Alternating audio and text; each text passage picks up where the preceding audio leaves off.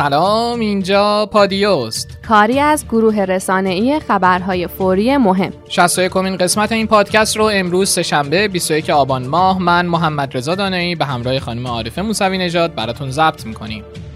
خدا یکی و محبت یکی و یار یکی. قسمت 56 پادیو خبری رو منتشر کردیم مبنی بر برگزاری کارگاه چند همسری توسط یک مؤسسه. در همون قسمت هم نظر رهبر انقلاب در مورد چند همسری رو براتون خوندیم. اما امروز سایت رسمی رهبر معظم انقلاب نظر صریح رهبری رو درباره این موضوع منتشر کرده. در نظر حضرت آیت الله خامنه ای بنابر ادله معتبر دینی چند همسری مردان مباح اما غیر مستحبه اما از اونجایی مطابق دلایل قرآنی جواز اون مشروط به اطمینان از رعایت عدالت بین همسران شده بنابراین هرگاه از نظر اقلایی عدم تحقق رعایت عدالت بین همسران محتمل باشه ازدواج مجدد شوهر جایز نیست. همچنین در نگاه کلان رهبری به خانواده به عنوان مهمترین نهاد اجتماعی در زندگی انسان و ضرورت شکلگیری خانواده و مراقبت و حفاظت از اون عواملی در استحکام این بنیان الهی و شکلگیری اون موثره از جمله حفظ محبت و اعتماد متقابل زوجین اصالت نقش مادری و تربیتی بانوان پرهیز از راه یافتن نگاه مادی به خانواده و تجملگرایی و رقابت‌های مادی خانواده ها ترویج ازدواج آسان و نقش مهم و مؤثر والدین در اون. وظیفه دستگاه های حکومتی و رسانه ها در تسهیل امر ازدواج جوانان. بر این بر این اساس از اونجا که در جامعه و کشور ما ازدواج مجدد مردان غالبا به ضرر استحکام خانواده و موجب تضعیف محبت زوجین و گاه فروپاشی خانواده است نگاه رهبری به اون خوشبینانه و مثبت نیست و به همین خاطره که این جمله در بیان ایشون تکرار شده که خدا یکی و محبت یکی و یار یکی.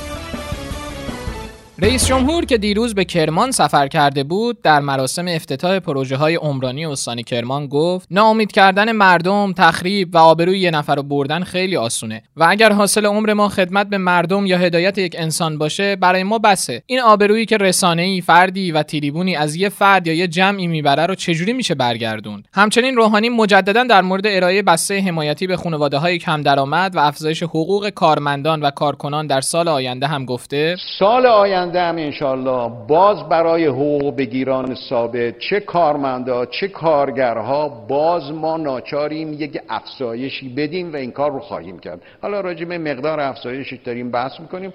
خود به خود ما در دولت بحث می‌کنیم می‌بریم مجلس مجلسی هم برها نظراتی دارن برها اون حرف نهایی در میاد. حتما ما حقوق رو بالا خواهیم برد. درآمد مردم اونایی که درآمد ثابت دارن ما بالا می‌بریم سالت این کار دیگری که ما می‌تونیم. کار بعدی اینه که ما یک بسته حمایتی در اختیار خانواده هایی بذاریم که یه مقدار فشار روشون بیشتره تا خانواده های عادی. این کار یکی از مشکل مشکلات دولت. ضمن اینکه مزاحی هم با ثروتمندان داشته. 25 میلیون خانوار ما داریم. این 25 میلیون حدود 7 میلیون خانوار ما مطمئنیم وضع زندگی خوب دارن. یعنی حالا خوب که من میگم نه اینکه حالا هر اونم که زندگیش خوبه بازم میگه که به سختی میگذرونیم. به حال ما ایرانی ها در کلاممون اینجوری با هم صحبت می‌کنیم. ما چجوریه؟ میگه میگذرونیم. با سختی میگذرونیم به هر حال. حالا خوب خوبم باشه میگه میگذرونیم یه جوری.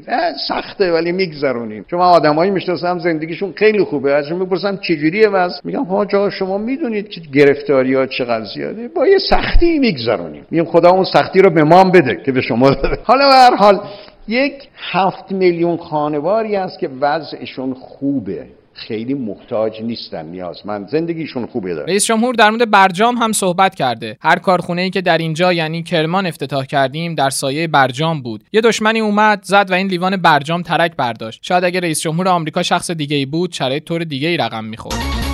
و اما واکنش ها به سخنرانی روحانی در یزد همچنان ادامه داره. سرلشکر جعفری با انتقاد از سخنان روحانی در توییترش نوشته جناب رئیس جمهور اگر در مسیر مبارزه با بیعدالتی ها کاری نمی‌کنن لااقل کارهایی که دیگران انجام میدن رو تخریب نکنن. علی متحری هم گفته روحانی نام نهادهایی که مدعی تخلف اوناس رو ذکر کنه. وقتی نام نمی‌بره هم موضوع معلق و مبهم باقی میمونه و هم مردم بدمین میشن.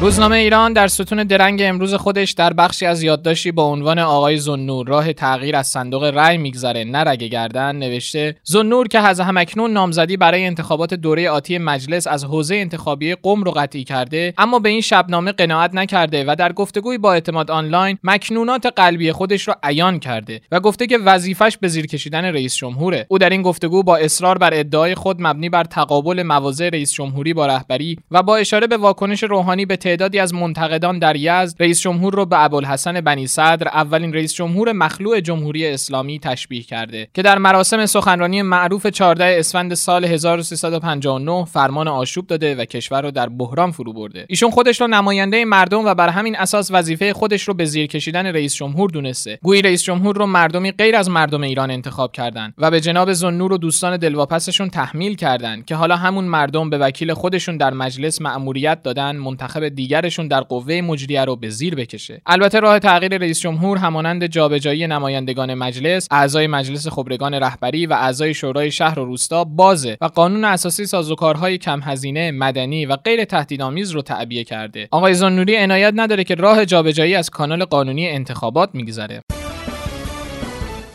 روزنامه جوان هم با تیتر دولتی ها روی صندلی پاسخگویی بنشینن نوشته جابجایی نقش ها اونجای اتفاق افتاده که به جای تلاش مستمر برای تحقق شعارهای انتخاباتی و تبلیغاتی و بازگردوندن آرامش به فضای عمومی جامعه تلاش بشه با سخنانی های جهتدار گلایه های مردمی تبدیل به اعتراضات عمومی بشه. فرافکنی همراه با آدرس غلط دادن به جامعه برای حل مشکلات اقتصادی و معیشتی در حالی یکی از وجوه جای نقش ها در جهت تبدیل کردن تضادهای عام اجتماعی به شورش اجتماعی که در شرایط فعلی استفاده صحیح از اختیارات و وظایفی که قانون اساسی برای رئیس جمهور و سایر اعضای هیئت دولت گذاشته مؤثرترین راهه. ماجرای برداشت از حسابهای بانکی شهروندان چه بود؟ طی روزهای گذشته خبری مبنی بر برداشت های یک تا سه میلیون تومانی از حساب بانکی برخی افراد که از غذا برخیشون هم سلبریتی بودن در فضای مجازی دست به دست شده. اینطور که این افراد روایت کردن برخی هکرها اقدام به برداشت قابل توجهی پول از حسابشون کردند یکی از این افراد هم رضا رشیدپور مجری سرشناس تلویزیون بود که در حساب توییتر خودش نوشت گمونم اخبار هجوم هکرها به حسابهای بانکی رو شنیدین. توییت کردم تا بیشتر اطلاع رسانی بشه. البته که من پول چندانی در حسابم نبود. این داستان زمانی پیچیده شد که سرهنگ تورج کاظمی رئیس پلیس فتا در این باره واکنش نشون داد و گفت مراجعات به پلیس فتا برای برداشت غیرمجاز از حساب تفاوتی نسبت به روزهای گذشته نداشته. معاون فناوری های نوین بانک مرکزی در پاسخ به این پرسش که چرا بانک مرکزی درباره دستبرد به حساب بانکی افراد شفاف سازی نمی‌کنه هم گفته به هکرها ربطی نداشته. این اتفاق به دلیل فیشینگ افتاده.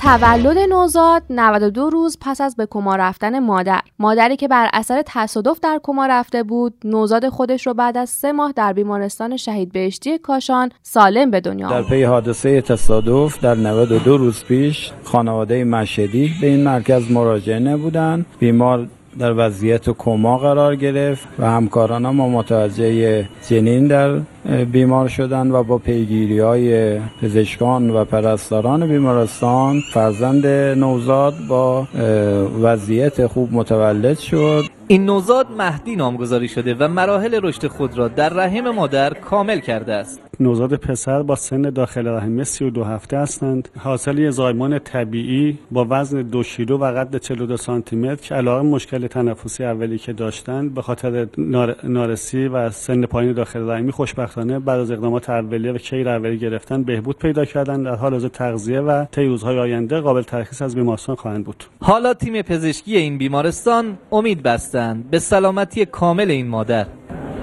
میشنوی؟ در طی این مدت 90 و چند روزی که بستری بودن از زمانی که تصادف کرده بودن توی کمای عمیق بودن. الان شرایطشون بهتر شده چشاشون باز شده ما باشون صحبت می‌کنیم. ظاهرا واکنش نشون میدن و به نظر می‌رسه سیرشون که 6 ماه تا دو سال احساس می‌کنیم طول بکشه داره رو به سمت پیشرفت و بهبودی هست. پیش از این کمتر از 50 مورد از این نوع تولد در جهان رخ داده است. همراهمون باشید با خبرهای کوتاه و مهم. رئیس کمیسیون قضایی مجلس گفته اعضای کمیسیون کلیات طرحی رو تصویب کردند که دستگیری و حبس محکومین مسائل مالی در مورد عدم پرداخت مهریه رو ممنوع کرده. یک منبع غذایی گفته در پرونده ساخت و سازهای غیر مجاز در شهر رودهن علاوه بر بازداشت 23 نفر از پرسنل شهرداری و پیمانکاران در راستای مبارزه با بحث ارتشاع و فساد اقتصادی 6 نفر دیگر از کارمندان و عوامل شهرداری رودهن هم بازداشت شدند. نماینده دادستان در پرونده بانک ملت اعلام کرده در بررسی اسناد و مدارک متوجه شدیم شبنم نعمتزاده 5 میلیون درهم از شرکت پارسیسکیش دریافت کرده که البته این پول تصویه شده. معاون وزیر راه دو شرط پرداخت وام های 100 میلیون تومانی مسکن رو اینطور ذکر کرده که متقاضیان افزایش وام تا 100 میلیون تومن باید توان باز پرداخت اقساط اون رو به تایید بانک برسونن و همچنین سود بانکی مقدار اضافه تر از رقم اولیه وام مشمول تخفیف نیست و با همان 18 درصد محاسبه میشه. آژانس بین المللی انرژی اتمی در گزارشی روز دوشنبه گفته ایران از تاریخ 9 نوامبر اقدام به غنیسازی اورانیوم در سایت فوردو کرده. پنچر کردن آمبولانس ثبت نقطه سیاه در کارنامه اورژانس تیتری از روزنامه اعتماده. خبر با وجود اینکه حالا در فهرست اخبار کهنه قرار گرفته اما هنوز هم غیر قابل باور و بیشتر مثل یک شوخیه. اون هم در کشوری که مردمش مدعی رکورد شکنی در نوع دوستی و کمک به هم نوع و رقابت در نجات جان انسانها هستند. روز سی مهر گزارشی مبنی بر ایست قلبی تنفسی مرد مسنی در منزل به اورژانس اعلام و به سرعت اورژانس به محل حادثه اعزام میشه.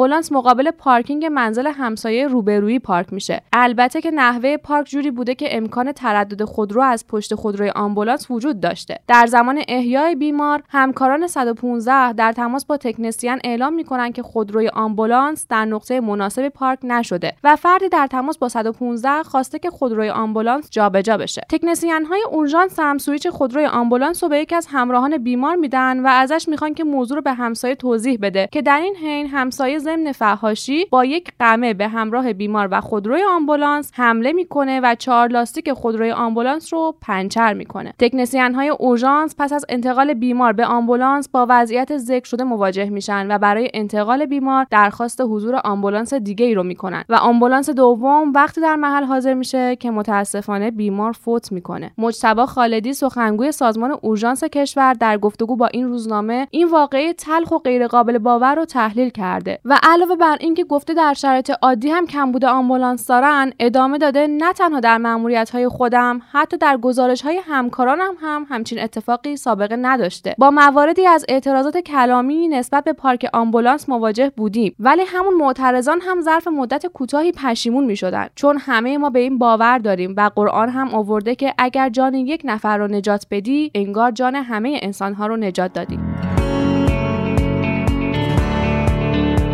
خبرهای امروز رو با اخبار بین المللی ادامه میدیم. مورالس رئیس جمهور بولیوی در پی اعتراضات مخالفانش به نتایج انتخابات اخیر ریاست جمهوری با وجودی که قبول کرده بود دوباره انتخابات برگزار کنه، با فشار ارتش بولیوی مجبور به استعفا شد. پس از اعلام استعفای وی، وزارت خارجه مکزیک اعلام کرد که به رئیس جمهور مستعفی بولیوی پناهندگی اعطا کرده. مورالس هم تصویری از خودش رو در حساب توییتری هنگام خروج از کشور و عزیمت به کشور مکزیک منتشر کرده و زیر این تصویر نوشته برادران من در راه عزیمت به مکزیک هستم. ترک این کشور بنا به دلایل سیاسی برام دردناکه اما به زودی برمیگردم. مورالس همچنین به خاطر اعطای پناهندگی سیاسی از دولت مکزیک قدردانی کرده.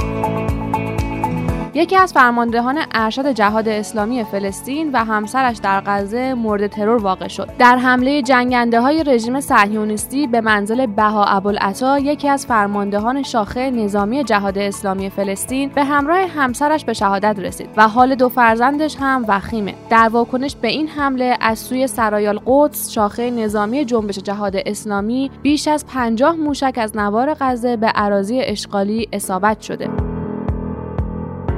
دکتر محمد جواد ظریف وزیر امور خارجه جمهوری اسلامی ایران به عنوان سخنران ویژه افتتاحیه کلوپ آستانه با موضوع بایسته های یک منطقه امن و باثبات قزاقستان گفته خطاب به همتایانم در اتحادیه اروپایی و سه کشور آلمان، فرانسه و انگلستان میگم. به تعهدات خود زیل برجام کاملا پایبند بوده ایم. شما واقعا فقط یک تعهد رو نشان بدید که در 18 ماه گذشته به اون عمل کردید. وقتی که شما مشغول دفع الوقت بودید ایران مکانیزم رفع اختلاف رو به به جریان انداخت و اون رو تموم کرد. حالا هم ما در حال استفاده از اقدامات جبرانی مندرج در پاراگراف 36 برجام هستیم. به نامه ششم نوامبر 2018 من مراجعه کنید بشنوید از خشم پومپئو از بیفایده بودن خروج آمریکا از برجام. وزیر امور خارجه آمریکا گفته خرید و فروش تسلیحات یکی از دلایل ایران برای باقی موندن در توافق هسته‌ایه. روحانی به خواسته خودش می‌رسه مگر اینکه شورای امنیت سازمان ملل تحریم های تسلیحاتی علیه ایران رو پیش از 18 اکتبر سال 2020 تمدید کنه.